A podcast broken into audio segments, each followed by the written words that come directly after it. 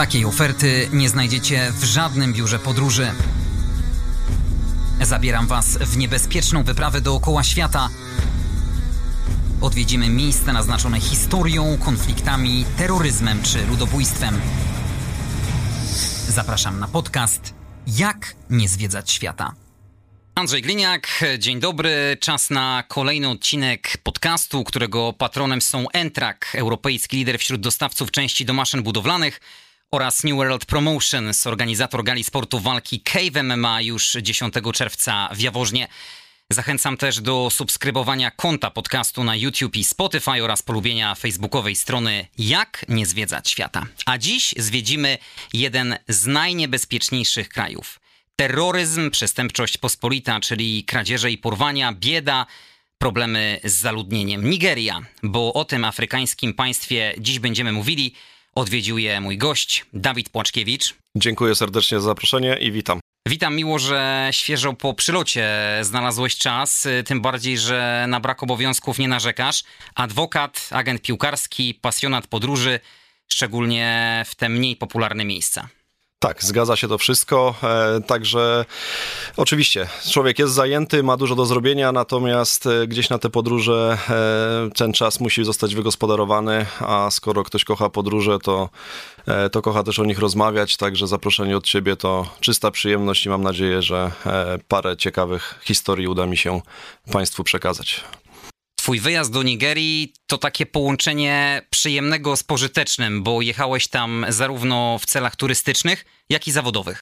Tak, to prawda. E, jak wspomniałeś wcześniej, zajmuję się zawodowo piłką nożną. Sprowadzamy jako agencja e, menedżerska zawodników z różnych części świata, e, chociażby do Śląska Wrocław za pośrednictwem naszej agencji trafił swego czasu Japończyk Ryota Morioka. Szukamy nowych pomysłów, nowych kierunków i właśnie jednym z takich pomysłów jest kierunek afrykański. Moim zdaniem ogólnie e, Afryka i afrykański kierunek piłkarski jest dla klubów, czy to polskich, czy z naszej części Europy bardzo interesujący i powinien być coraz bardziej interesujący. Stąd zainteresowanie Czarnym Lądem i e, ta nasza praca wykonana wspólnie z partnerem słowackim doprowadziła do tego, że dostaliśmy zaproszenie na, e, na taki turniej scoutingowy, program, który został, był organizowany przez e, agencję, akademię z Lagos, z Nigerii. Chcieli oni nam zaprezentować piłkarzy, których szkolą od jakiegoś czasu i którzy ich zdaniem są gotowi do tego, żeby do Europy trafić. No nie mogłem z takiej okazji nie skorzystać, połączyć swoje dwie pasje podczas jednego wyjazdu czyli e, piłkę nożną. I, I rzeczywiście ten czas spędzony tam był bardzo owocny pod względem zawodowym. Natomiast no, ta druga, równie mocno mnie interesująca część, czyli podróże i poznawanie tego, co jeszcze dla mnie nieznane, e, też zwyciężyła i, i, i pociągnęła mnie sob za sobą do, do Nigerii. Polak za granicą, przewodnik Ministerstwa Spraw Zagranicznych wchodząc e, na Nigerię, trzy czwarte treści o tym państwie zajmują komunikaty związane z bezpieczeństwem. Czy Nigeria to było dla ciebie największe podróżnicze wyzwanie? Częściowo można tak powiedzieć, bo rzeczywiście mm, pod względem bezpieczeństwa i tego, o czym ty mówisz, zawsze na te strony wchodzę, żeby, żeby bieżące komunikaty znać. E, na pewno jest to kraj bardzo niebezpieczny, w którym praktycznie nie ma turystyki takiej, takiej jaką my znamy, czyli po prostu pakujemy plecak i jedziemy, wychodzimy czy to na lotnisku, czy na jakimś dworcu i idziemy zwiedzać, czy, czy po prostu udajemy się do naszego hotelu. E, tam jednak e, no, musisz mieć kogoś, kto się tobą trochę zaopiekuje, kto pokaże ci, gdzie możesz e, się udać, gdzie nie możesz i tego się nie przeskoczy.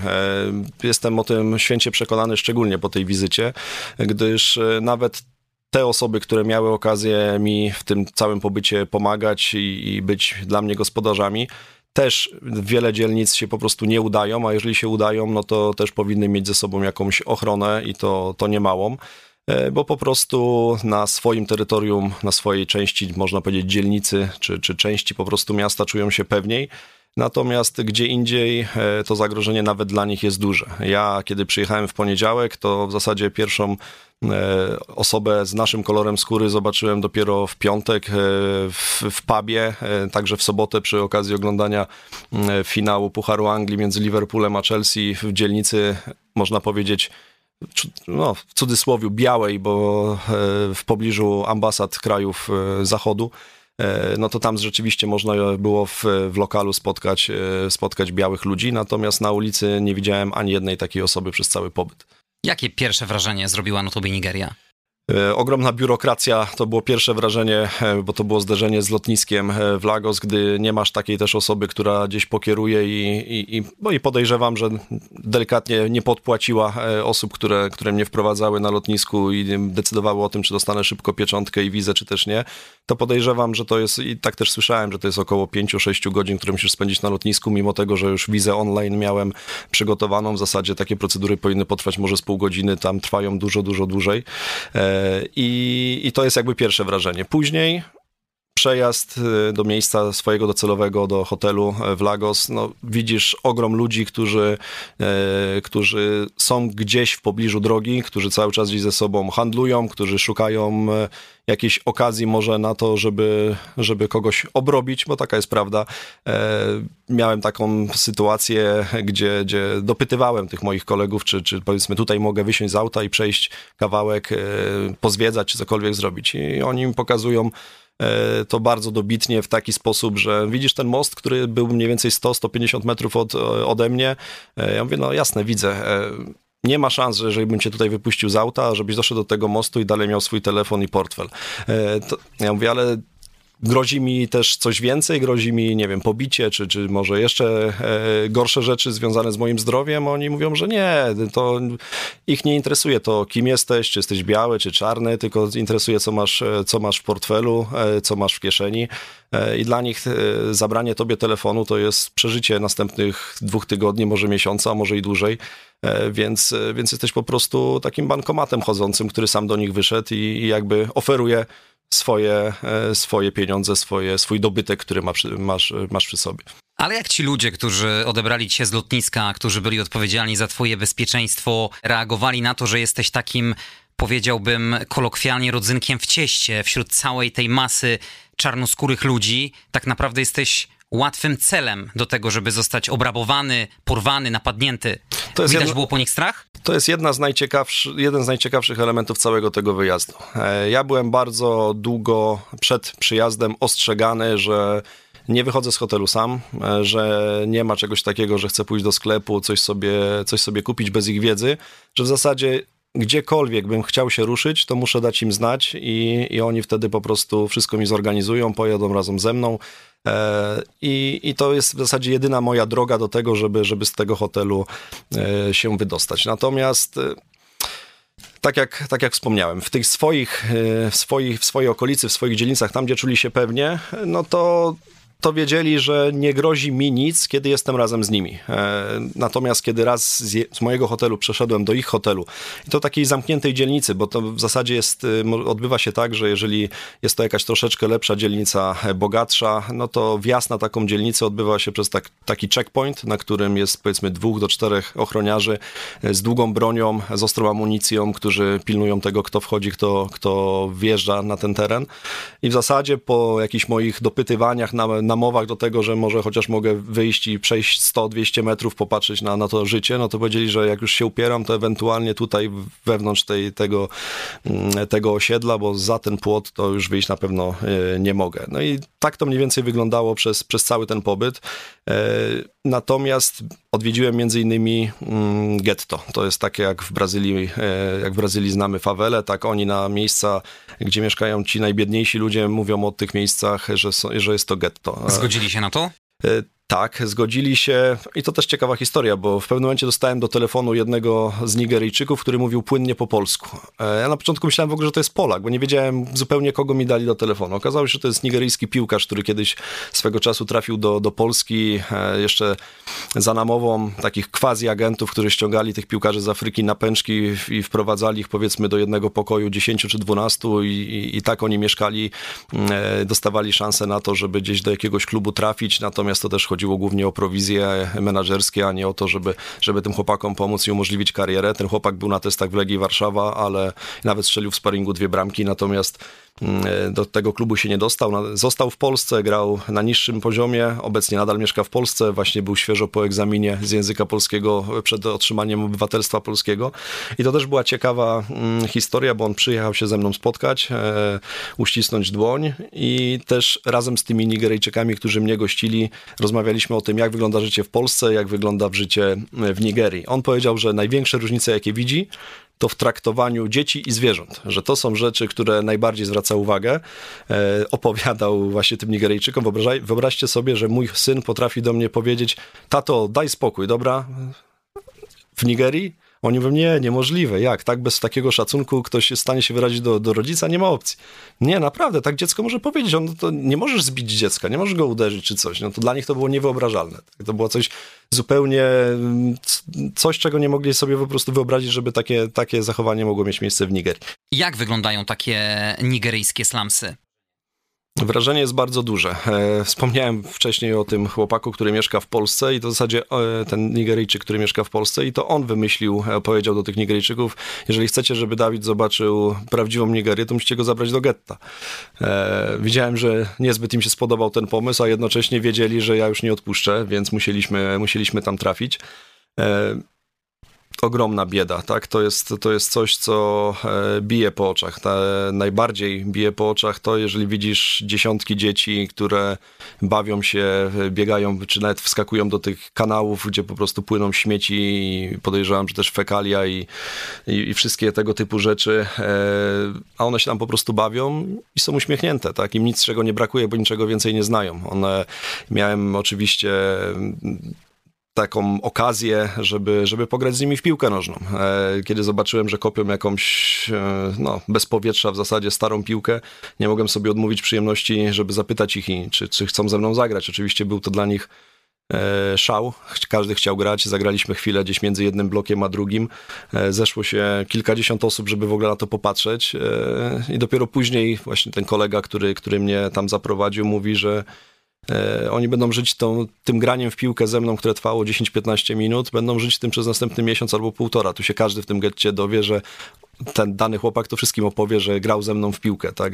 Także mm, e, oni nie mają tam e, atrakcji zewnętrznych. To jest wszystko to, co sami tam sobie zorganizują. Oczywiście nie mają E, żadnych warunków do tego, żeby się uczyć, żeby chodzić do szkół, żeby w jakikolwiek normalny sposób spędzać czas. E, to jest krzątanie się między tymi właśnie slums, e, slumsami, między tymi barakami, tymi domami, które się w zasadzie rozpadają. Są też wyższe budynki, takie bloki hotelowce, takie można powiedzieć, ale, ale stan tych budynków jest katastrofalny. Tak? To, to, to, to, jest, to jest niewyobrażalne, że w takich warunkach w ogóle można mieszkać. Co ciekawe, w, tych, w tym getcie największą atrakcją atrakcją mieszkańców są walki kozłów. E, te osoby, które mają troszkę więcej pieniędzy, albo nawet już nie mieszkają w getcie, ale w getcie trzymają swoje kozły, mm, organizują takie walki, to jest kilka razy w tygodniu. Dla mnie specjalnie też chcieli pokazać, jak to wygląda, więc e, ten mój przewodnik po getcie, chłopak, który wychował się tam, teraz już mieszka w lepszej dzielnicy, jest lepiej ubrany, ale nadal ma tam dobre kontakty, więc spacerując po tym getcie z nim byłem absolutnie bezpieczny, bo, bo on znał wszystkich.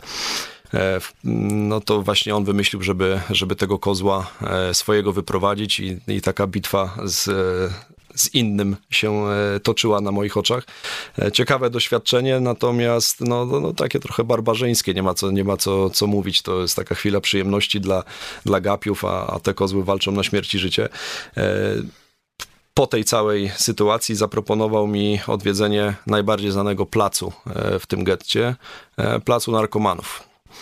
E, I rzeczywiście, jak poszliśmy tam, e, no to, to wyglądało w ten sposób, jak, jak z takich czasów z filmów apokalipsy, gdzie, gdzie widzisz ludzi, którzy są zakażeni jakąś chorobą, już są i oni po prostu tak się krzątali z, jednego, z jednej części placu na drugi, a na środku e, siedzieli dealerzy, którzy albo sprzedawali coś, albo, albo po prostu kręcili jakieś, jakieś skręty. E, i tutaj też zapamiętałem bardzo dobrze jedno pytanie, które zadałem. Czy ci piłkarze, których oglądam, bo to już w zasadzie w getcie byłem po całym tym turnieju, czy oni właśnie pochodzą z tych slumsów, myśląc, że, że właśnie tak, że, że stąd y, ci piłkarze chcą się wyrwać i dlatego stawiają wszystko na piłkę i, i, i chcą trafić do Europy. I usłyszałem wtedy, że kiedyś tak było, teraz już tak nie jest. Dlatego, że tutaj w, tych, w tym getcie, w tych slumsach piłka nożna już dawno przegrała z narkotykami. E, że ci ludzie, ci, ci piłkarze, których obserwuję, pochodzą już z trochę lepszych dzielnic, gdzie, gdzie, jeszcze, mm, gdzie jeszcze ta ulica ich po prostu nie zjadła. Można pokusić się o stwierdzenie, że to nie jest normalne życie, tylko zwykła wegetacja? Dla kogoś takiego jak ja, czy ty, czy człowiek, który mieszka w Europie, z pewnością jest to tylko wegetacja.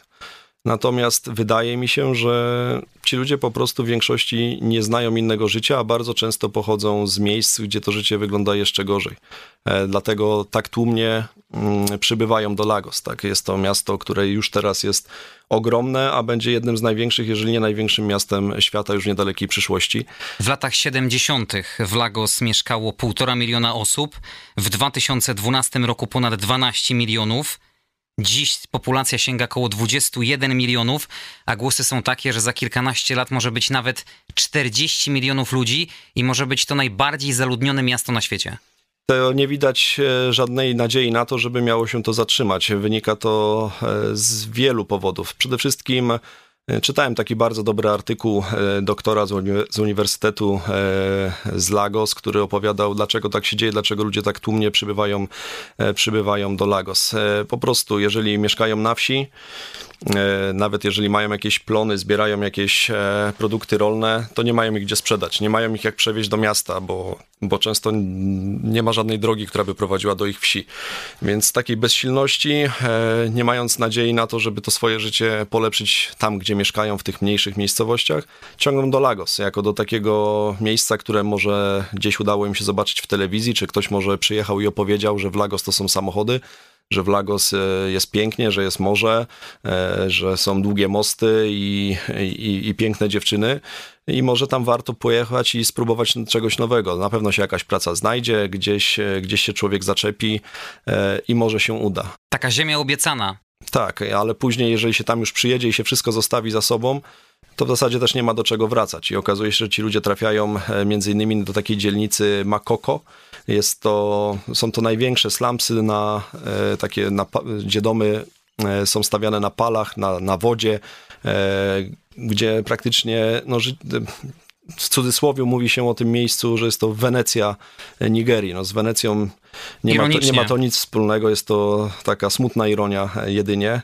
E, mieszka tam wielu imigrantów także z innych krajów, z Beninu, z Togo e, i oczywiście e, ogrom Nigeryjczyków, którzy po prostu, tak jak wspomniałem, przybywają z innych miejsc. Lagos, mimo że jest zdecydowanie największym miastem Nigerii, nie jest stolicą. Władze wymyśliły sobie, że może centralnie i położona Abuja będzie lepszym miejscem jako ośrodek administracyjny i być może też przeniesienie stolicy do Abudży rozłoży akcenty, jeśli chodzi o o właśnie przenoszenie się z mniejszych miejscowości do, do większych, że nie tylko do Lagos, ale może i do Abudży. I owszem, Abudża również rośnie bardzo szybko, e, natomiast e, absolutnie nie zahamowało to e, przyrostu naturalnego oraz, oraz również emigracji ludzi do, do Lagos. Te statystyki są niesamowite. Każdego dnia w Lagos osiedla się nawet 4000 osób. I to widzisz e, na ulicach, dlatego że e, my tutaj we Wrocławiu mm, często narzekamy na korki. No, po wizycie w Lagos, e, porównując jedno miasto do drugiego, nie idzie narzekać już aż tak bardzo jak, jak wcześniej, dlatego że tam z jednej części miasta do drugiej no, możesz jechać naprawdę codziennie, w zasadzie kilka, dobrych kilka godzin, cztery godziny, cztery i pół, może i więcej, więc też nie ma tam dobrze działającej e, komunikacji publicznej. Nie ma metra, nie ma tramwajów, nie ma w zasadzie autobusów komunikacji miejskiej, są jakieś busy, marszrutki, e, e, takie pojazdy przypominające tuktuki z Azji, które oni nazywają keke. Te pojazdy są z absolutnego demobilu. To nie jest druga świeżość, to jest piąta świeżość. To są pojazdy, które często nie mają drzwi, nie mają połowy tyłu samochodu. E, myślę, że 90% pojazdów jeżdżących tam no nie ma szans jeździć po Europie ze względu na chociażby badania techniczne. Tak? To, to jest zupełnie inny świat, zupełnie inna kultura. E, przemieszczanie się po Lagos jest bardzo dużym problemem. Oczywiście jakość tych samochodów i ogromny ruch powoduje też, że że to powietrze po prostu śmierdzi, to jest jeden wielki smog i, i ciężko się tam oddycha. Na pewno nie jest to przyjazne miejsce do życia. Ktoś może zadać pytanie, więc e, po co ludzie tam żyją, ci, którzy mają trochę więcej pieniędzy, bo prawda jest taka, że e, w Lagos jest, są miliarderzy, jest wielu milionerów. E, czytałem taki, taki materiał, gdzie w przeliczeniu właśnie na na, może nie na liczbę mieszkańców, bo tam jest bardzo dużo, ale na, jakby na terytorium, na, na, na, to, że to jest jedno miasto, to to jest bardzo duży odsetek w ogóle w skali, w skali świata. Ci ludzie żyją e, w bańkach, e, żyją po prostu na tych zamkniętych osiedlach, gdzie podobnie jak, jak wiele osób pewnie zna takie relacje z RPA, z Johannesburga, że te budynki, te, te wille, które się stawia, są otoczone wysokimi murami z drutami kolczastymi, czy ze szkłem powbijanym na ostro, w, zalane betonem, żeby, żeby po prostu nikt tam nie wszedł, więc e, no jest to ciężkie miejsce do życia na pewno dla wszystkich, dla, dla tych, co mają pieniądze pewnie też. Natomiast no, nieporównywalnie y, gorsze dla tych, którzy po prostu są no, na końcu tej całej układanki. Pojechaliśmy na targ e, w Lagos, no w zasadzie w takiej, e, na takiej wyspie Lekki koło, koło Lagos, nad samym morzem. Największe targowisko w tej okolicy. E, niewyobrażalne. Byłem w Kambodży, byłem w wielu krajach Azji, te targowiska też wyglądają jak wyglądają, natomiast tam no to był syf kiła i mogiła, jak to, jak to można powiedzieć, ciężko by było na pewno produkty żywnościowe Polakowi czy każdemu innemu mieszkańcowi e, Europy zakupić tam. Natomiast co mnie zaskoczyło, patrzę nagle, że przed jedną alejką e, stoi żołnierz e, w pełnym rynsztunku z całą, z kamizelką, ze wszystkim, z długą bronią. Ja mówię, no tak jest chroniony ten, ten targ, bo to jakby nie korespondowało z tym, co wszystkim, co jest wokół. On mówi, nie no, gdzie, to nie, to nie, że to jest targ chroniony, to przyjechał ktoś ważny, jeden żołnierz stoi z tej strony, drugi stoi z drugiej strony, a on sobie w alejce robi zakupy, bo by e, ktoś tak ważny z pieniędzmi nie przyjechał tutaj i, i nie chodziłby sobie, oczywiście też czarnoskóry, tak, czyli miejscowy. Natomiast to są na tyle niebezpieczne miejsca, że oni też mi wtedy powiedzieli, my też się nie czujemy tutaj bezpiecznie. Chciałeś tu przyjechać, przyjechaliśmy, ale to nie jest już nasza, nasza strefa i też wolelibyśmy nie chodzić na pewno tak gdzieś tam w głąb tego targowiska, bo, no bo różnie może być. No, możemy nie wyjść w komplecie albo nie wyjść e, ze wszystkim, co tutaj przywieźliśmy. A jakby kwintesencją całego tego pytania, które zadałeś, był wyjazd do miejscowości oddalonej o kilkadziesiąt kilometrów na północ od Lagos, Abeokuty. To jest takie święte miejsce z, z taką Olumo Rock, z taką skałą, która jest y, dla Nigeryjczyków bardzo ważna, jest związana z, y, z takimi mitami o uzdrawianiu, ale także e, o zakończeniu jakichś konfliktów zbrojnych. E, ludzie się tam modlili, wierzyli, że, że, że to jest magia, która może, może ich uchronić i, e, przed, przed złem.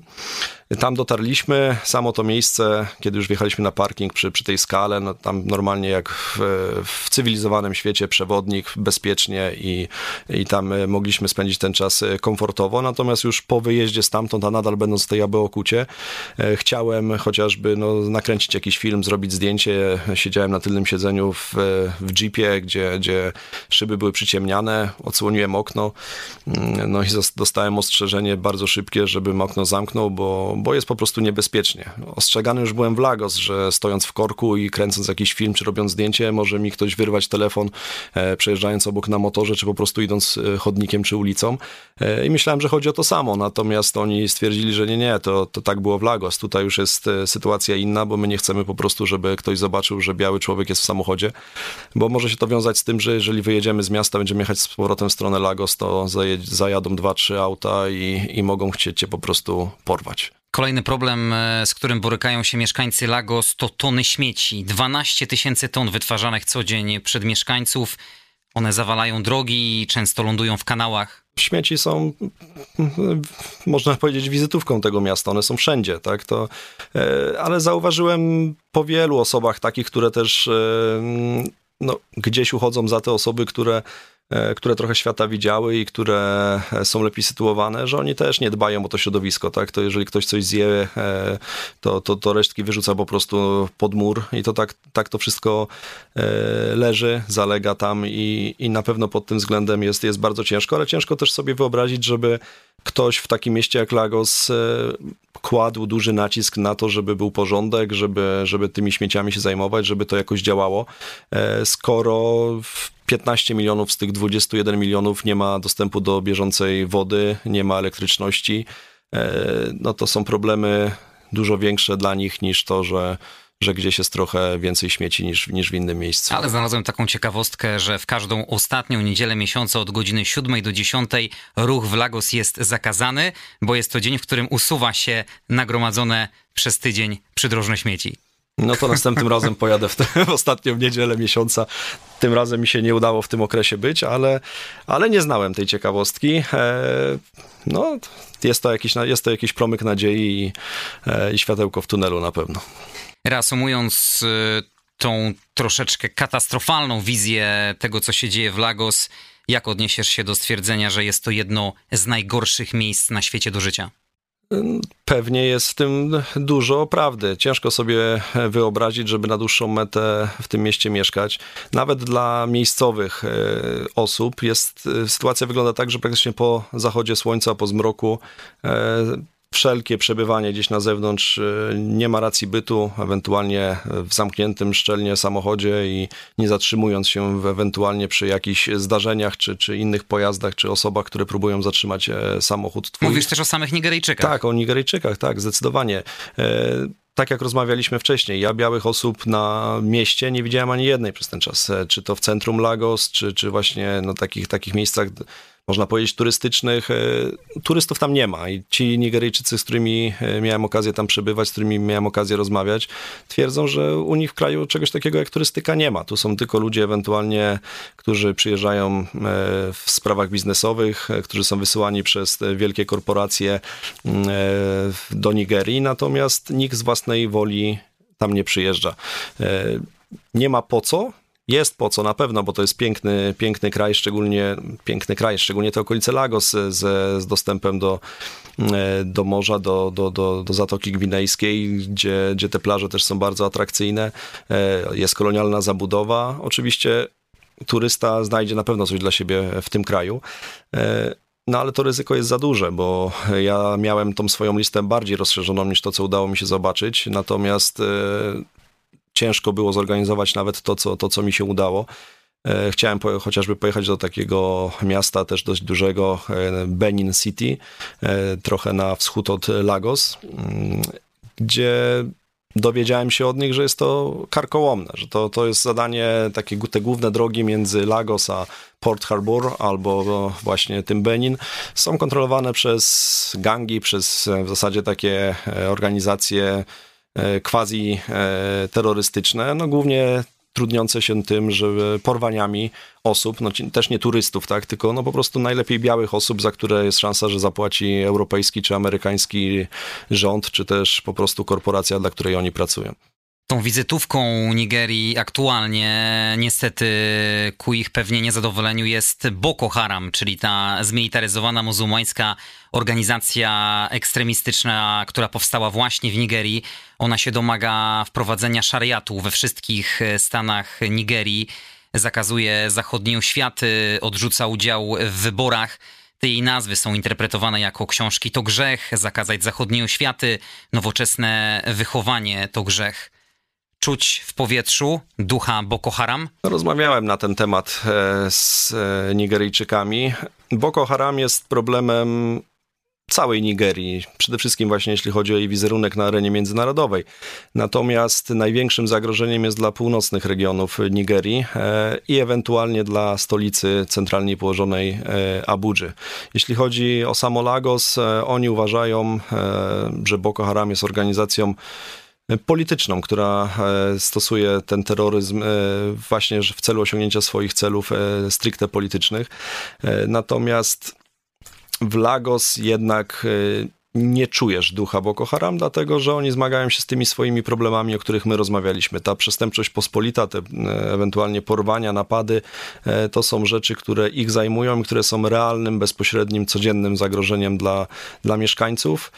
Boko Haram, tak jak wspomniałem, jest zagrożeniem dość odległym ze względu na to, że, że po prostu na chwilę obecną organizacja działa głównie na północy i w centrum kraju, aczkolwiek wiadomo, że apetyty ma większe i, i jest realnym zagrożeniem dla, dla całej Nigerii perspektywie na pewno następnych lat. Ba, ja bym nawet powiedział, że w tej niechlubnej klasyfikacji tych najgroźniejszych grup terrorystycznych dawno już wyprzedziła i Al-Kaidę, i talibów.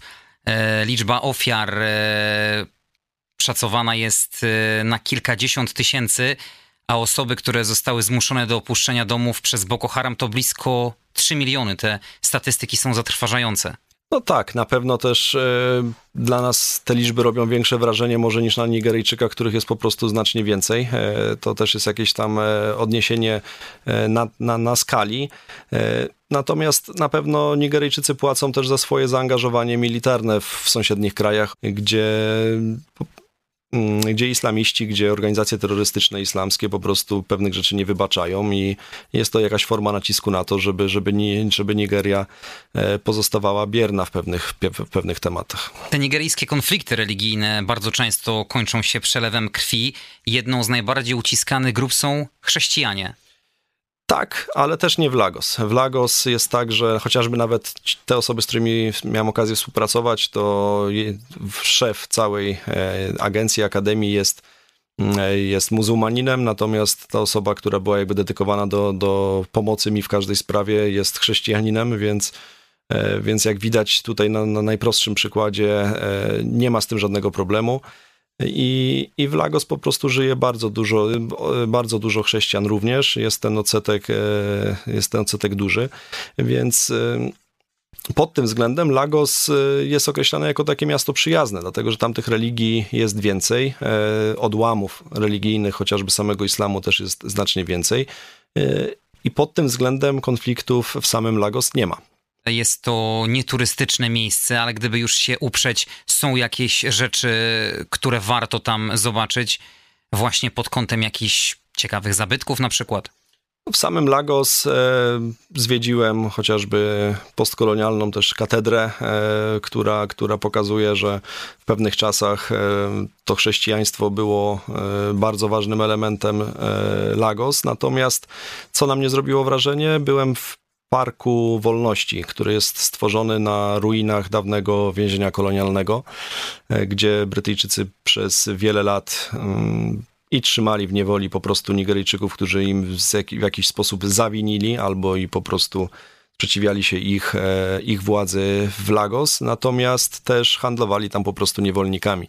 Do tej pory e, są tam takie boksy, one są odrestaurowane, nie są oryginalne, natomiast pokazują w skali 1 do 1, jak te, jak te boksy do handlu niewolnikami wyglądały. To są, to były takie e, no, bardzo małe przestrzenie, nie wiem, może metr na półtora, gdzie, gdzie przez całymi, całymi dniami stało 8-10 E, Nigeryjczyków, którzy czekali na to, aż ktoś łaskawie ich kupi. E, więc no, robi to duże wrażenie. E, jest to bardzo nowocześnie i ładnie skonstruowane muzeum z, z, z takim przekazem dość wyrazistym. Na pewno miejsce warte zobaczenia. Zrobiło na mnie na pewno wrażenie to Olumo Rock, czyli, czyli ta, ta skała w Abeokucie, z której nie dość, że cała sama jej historia jest ciekawa, to też widok na na, całe miasto jest bardzo interesujący i, i ładnie to naprawdę wygląda. No i będąc w Lagos na pewno nie można sobie odmówić też wizyty na e, plażach, dlatego że, że jest to po prostu rajskie miejsce. E, palmy, biały piasek i mało ludzi. Jeżeli wiesz gdzie pójść i nie pojedziesz na takie główne hotelowe plaże, to, to naprawdę można znaleźć takie miejsce, gdzie, gdzie poczujesz się mm, no, wyjątkowo, jako jedna, jedna jedyna osoba e, w zasadzie na, na plaży. I tak przez dłuższą chwilę miałem okazję przebywać, e, dopóki nie zjawiła się koło mnie grupa około 30 może e, kobiet i pięciu mężczyzn, którzy byli mentorami, jakimiś przewodnikami duchowymi też tej całej grupy. Okazało się, że jest to jakiś tam odłam islamu, wierzący w magiczną moc wody, e, oceanu. I, i, praktycznie przy każdej większej fali, a fale tam są ponoć e, cały czas bardzo wysokie, podczas mojej wizyty również były, I przy każdej takiej większej fali te kobiety nawoływały, krzyczały coś do, do, do tego oceanu, zbierały piasek, nalewały wody do butelek plastikowych, żeby zabrać to do domu i wrzucały pożywienie do, do morza, czy to owoce, czy, czy, czy inne jakieś jeszcze tam elementy e, e, wyżywienia, które miały ze sobą, e, wierząc w to, że po prostu co się wrzuci do morza, to wróci ze zdwojoną siłą albo i większą. Przez pół godziny przyglądałem się z zaciekawieniem temu zjawisku i tym, tym, tym zachowaniom, natomiast kiedy oni skończyli się modlić, no to okazało się, że nie mniejszą atrakcją od tego oceanu jestem ja, E, zostałem zaatakowany dosłownie przez całą tą grupę. E, te kobiety wyrywały sobie moje ręce z ich rąk, po prostu każda chciała mieć selfie e, po 5-6 naraz. No, to coś niesamowitego, tak? I one krzyczały o imbu, imbu, co oznacza białego człowieka, w zasadzie żółtego, co jest ciekawostką, bo, bo w takim wolnym tłumaczeniu jest to żółty człowiek i dla nich nie jesteśmy biali, tylko żółci.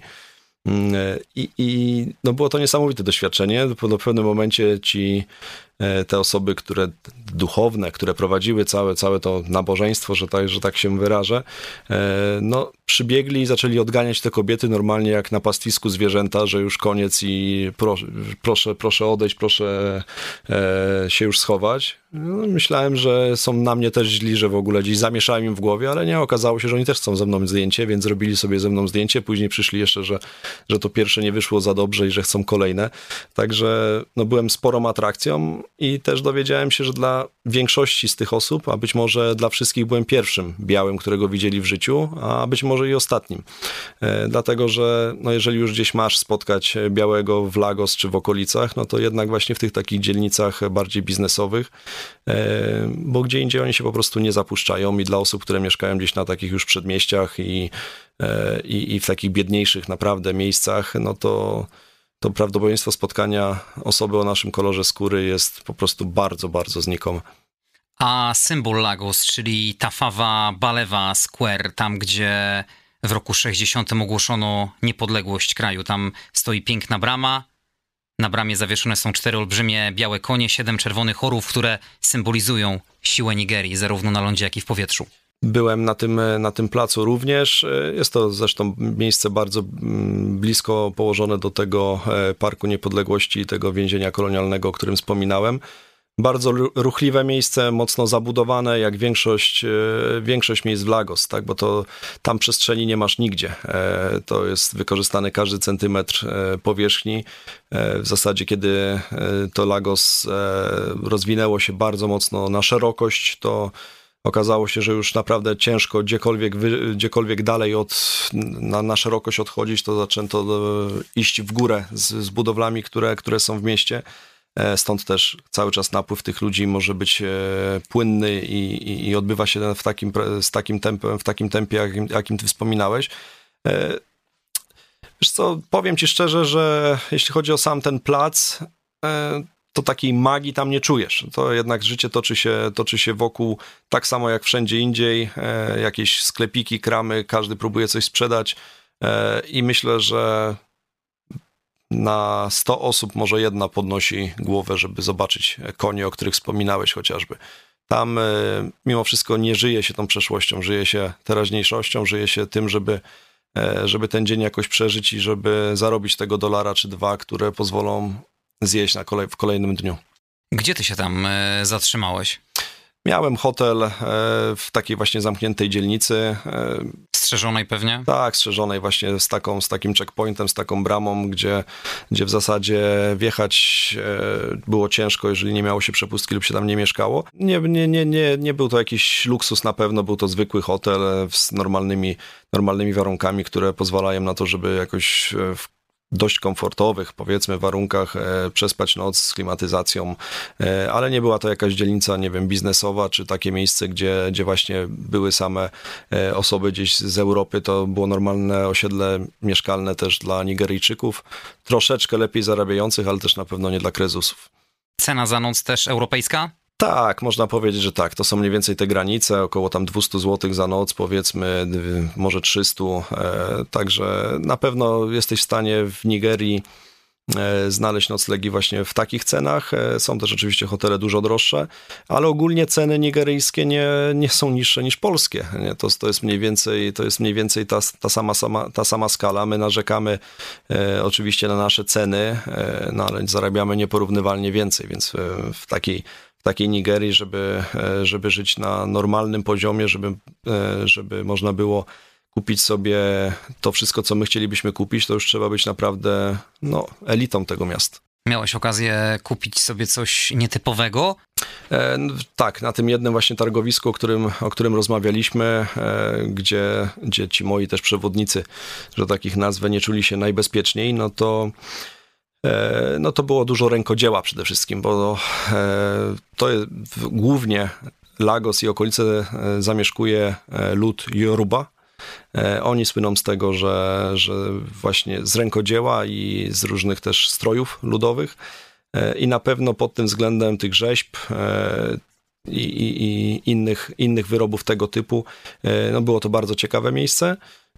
No, to udało mi się kupić raczej prezent dla, dla mojej córki, taki instrument muzyczny, szekere, o, nawet pamiętam nazwę, który to jest wyschnięty mm, korzeń tykwy, E, który jest otoczony, mm, otoczony taką siatką, do której są przypięte albo koraliki jakieś, albo, albo muszle i przy potrząsaniu wydaje to odpowiedni dźwięk, który, e, który kojarzy się z afrykańską muzyką bardzo szybko.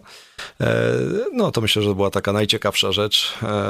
A poza tym Poza tym, o, nawet mam na sobie bransoletki, które jeszcze gdzieś tam są z Nigerii, e, czyli też takie mm, muszle przede wszystkim, które symbolizują mm, życie też e, w Nigerii. Chociażby na tej, w tej Abeokucie na Olumorok e, właśnie tego typu muszle były wysypane, e, w zasadzie zalane betonem w takim najbardziej świętym miejscu. Okazuje się, że to że każda muszla symbolizuje jednego zmarłego w wojnie, która wtedy się odbywała z ludem pochodzącym z Beninu. E, no, także każda, każda taka jedna, jedna muszelka oznaczała jedną zmarłą osobę, która na tej wojnie poległa. Targować się można, a wręcz trzeba? Trzeba, trzeba, trzeba. To i to wszędzie, łącznie z lotniskiem. E, tam Próbują naciągnąć turystów? Tak, tak, tak. Znaczy turystów nie ma, ale próbują Białych naciągnąć, ludzi. próbują naciągnąć każdego, kto ma cokolwiek w portfelu. Tak? Jeżeli coś chcesz kupić, no to znaczy, że, e, no, że jesteś dobrą okazją do tego, żeby, żeby coś zarobić i no i powiem, że na tym targowisku e, oddałem negocjacje Nigeryjczykom i oni walczyli mocno. E, I mimo tego, że byłem przekonany, że i tak kupię, i tak kupię ten instrument, to e, nie chcieli do tego dopuścić, powiedzieli, że nie, że gościu zwariował, że powinien jeszcze tam trochę spuścić tą cenę, no ale ostatecznie udało mi się tych swoich przekonać, żeby jednak kupić, bo, bo już nie będzie okazji, żeby zrobić e, taki prezent e, mojej córce. Więc, więc te negocjacje nie są też proste. Oni są skłonni negocjować, ale, ale ciężcy są do przekonania mimo wszystko. Przyznaję się z ręką na sercu, kuchnia nigeryjska to dla mnie totalna egzotyka. A i bardzo ciekawy temat przy okazji. E, właśnie dzięki kuchni, jako pierwszy raz usłyszałem od Nigeryjczyków, że jestem pół Nigeryjczykiem. Do tej pory ci przedstawiciele e, świata piłki nożnej, którzy do nich przy, przyjeżdżali, między innymi Hiszpanie, przedstawiciele chociażby tam hiszpańskiej Mursi i innych klubów, e, ich zdaniem nie rozumieli tego, jak wygląda Nigeria, nie rozumieli, dokąd przyjechali. E, opowiadali mi o jednym takim e, dżentelmenie z Europy, który siedział z nimi e, przy basenie, w hotelu przy basenie, z nogami podwiniętymi na krześle, ewidentnie zestresowany i co pół godziny pytał, gdzie jest jakaś ochrona, gdzie jest policja, dlaczego nas tutaj nikt nie chroni. I oni mówią, mówi, pytają mnie, Dawid, no jak mamy z kimś takim robić później interesy, jak mamy ufać takiej osobie, która nam nie ufa u nas w domu, tak? Bo jesteś, czy ty, czy on wtedy był na nasze zaproszenie e, i ty siedzisz z nami, jeszcze chcesz zwiedzać, chcesz wychodzić e, więcej niż my gdzieś sobie to wyobrażamy, że jesteś w stanie i możesz. Natomiast tu przyjeżdża człowiek i, i nie ufa nam w naszym domu, tak? Więc to, to też jest taki E, sposób myślenia, który, który gubi też często osoby przyjeżdżające z Europy tam, no bo albo ufasz i wiesz, że, że nie spotka tam cię nic złego i chcesz z tymi ludźmi pracować, albo oni bardzo szybko wyczują, że widzisz w nich tylko ewentualnie szansę na, na zarobek, nie szanujesz ich i, i, i nie wierzysz w ich dobre intencje. I tak samo jest z jedzeniem. Tam jest bardzo ciekawy e, składnik kuchni, który e, nazywa się jam. Po polsku sprawdzałem to, tą nazwę i do tej pory jej nie pamiętam. Nazywa to się pochszan albo coś takiego. Jest to taki mm, słodki ziemniak, e, przypominający może trochę batata. E, potrafi, e, te bulwy potrafią dorastać do, do, do wagi kilku kilogramów, więc taki, taki, taki jeden może starczyć na długo. I on jest podawany w różnych konfiguracjach, albo z, najczęściej z różnymi sosami. Sos jajeczny, sos rybny, sos mięsny. Każdy z tych sosów jest e, ostry albo bardzo ostry. Oni jedzą jedzenie tak, jak, jak kojarzyć się może z Tajlandią czy, czy z tego typu kierunkami, że to jedzenie musi być ostre.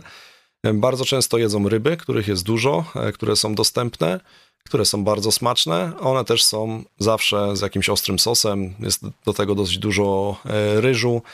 Mm, mają też swoje takie zupy, które e, no, nazw, nazwy ciężko sobie przypomnieć i, i, i, je wymienić, natomiast często są takie galaretowate trochę z, z dodatkiem mięsa.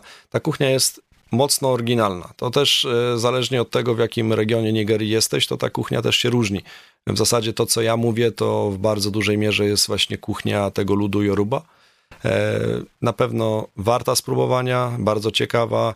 E, ważnym elementem na pewno też jest maniok, jak w całej Afryce podawany w, w różnych konfiguracjach, na różne sposoby. Natomiast myślę, że na pewno każdy może znaleźć coś dla siebie. E, a jeżeli nie boi się ostrego jedzenia, to już w ogóle może być spokojny, że, że sobie tam poradzi i zje ze smakiem. Jak nie na ostro, to może na słodko. Na słodko właśnie nie za bardzo, nawet miałem okazję coś, coś jeść, bo jak zjadłem donata, no to raczej nie czułem się jak, jak w Afryce i takich właśnie deserów, szczerze mówiąc, w tych miejscach, w których byliśmy, nie, nie widziałem. Nie wiem, e, czy nie jest to popularne, czy, czy po prostu nie miałem szczęścia, żeby w takie miejsce trafić ale jeżdżąc też gdzieś po Lagos też nie widziałem takich miejsc, które u nas możemy określić mianem cukierni. Takie chyba miejsca w ogóle nie funkcjonują, a przynajmniej ja ich nie widziałem. A jakieś charakterystyczne napoje? Mm, tak, napoje może alkoholowe, e, bo tak to nie, tak to króluje, króluje raczej to co, to, co u nas, czyli Coca-Cola i tego typu produkty. E, oczywiście jak w to w tropikach możesz wypić też wodę z kokosa, czyli coś, co jest i bardzo zdrowe i, i przynajmniej dla mnie również smaczne. E, soki, wiadomo, z różnych owoców, które, e, które tam występują. E, mają swoje piwo, oni piją europejskie piwo, ja piłem nigeryjskie, całkiem, całkiem smaczne, ale namówili mnie właśnie w tym getcie, że muszę spróbować uguguru. A uguguru jest to odpowiednik naszego bimbru, produkowanego bezpośrednio w getcie. Nawiązując do piłki nożnej, kopię od razu? 60%, tak mniej więcej, może nawet do 70%, więc no czujesz, że wypiłeś. E, no, szczególnie, że za chwilę jeszcze musiałem spróbować e, wi wina palmowego, to też robionego gdzieś tam właśnie z soku e, z palmy.